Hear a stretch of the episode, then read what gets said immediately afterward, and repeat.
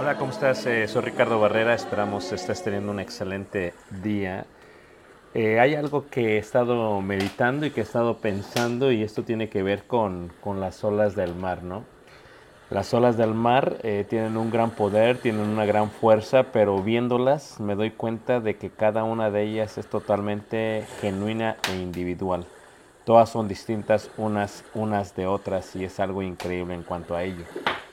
Recuerdo tal vez lo que dice aquel escritor John Masefield, que dice, debo volver al mar, al solitario mar y al cielo, y solo pido un buen barco y una estrella para guiarlo, y la fuerza del timón, el canto del viento y la vela.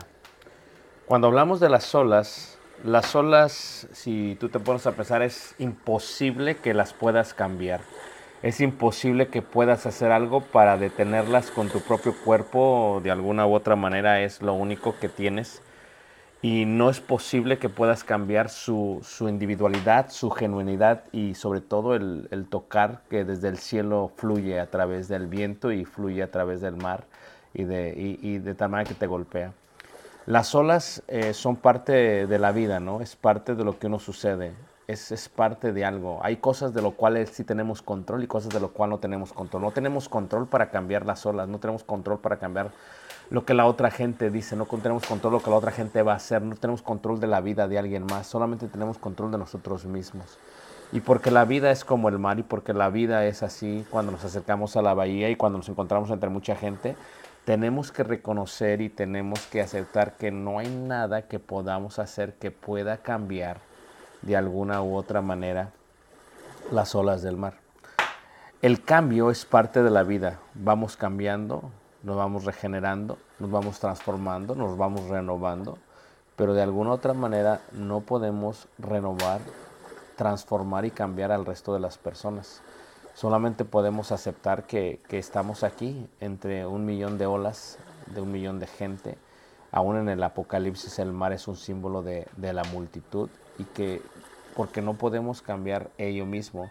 Lo único que podemos hacer es tratar de navegar o tratar de aprender y aceptar la realidad de que así es la gente, así son las olas y tendremos que aceptar que nos golpeen, que nos muevan y que nos sacudan.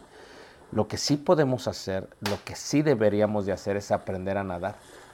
Claro, eh, como le he dicho a mi hijo Caleb, una cosa es nadar en una alberca o en una piscina, otra cosa es nadar en el río y otra cosa es nadar en el mar. Y bueno, eh, si uno quiere aprender a nadar en el mar, tiene que aceptar que el mar es, es mucho más inmenso que tú, mucho más grande que tú, mucho más fuerte que tú y que de alguna otra manera tienes que tener cuidado porque hay corrientes muy, muy fuertes, no solamente sobre el mar, sino debajo del mar. Y en este sentido, lo único que podemos hacer es aprender a nadar.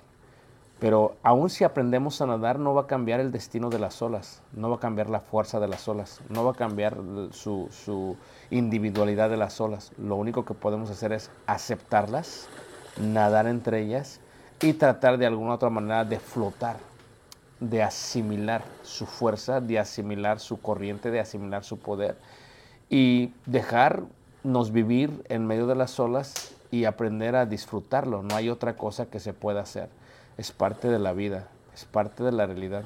Tenemos que aceptar el cambio, tenemos que aceptar las olas, tenemos que aceptar la multitud tal y como es y no podemos cambiarlos, por lo tanto tenemos que aprender a nadar. Y no solamente a nadar por unos minutos, no solamente a nadar por unos 10 o 15 o 20 minutos, tenemos que aprender a nadar por el resto de nuestra vida.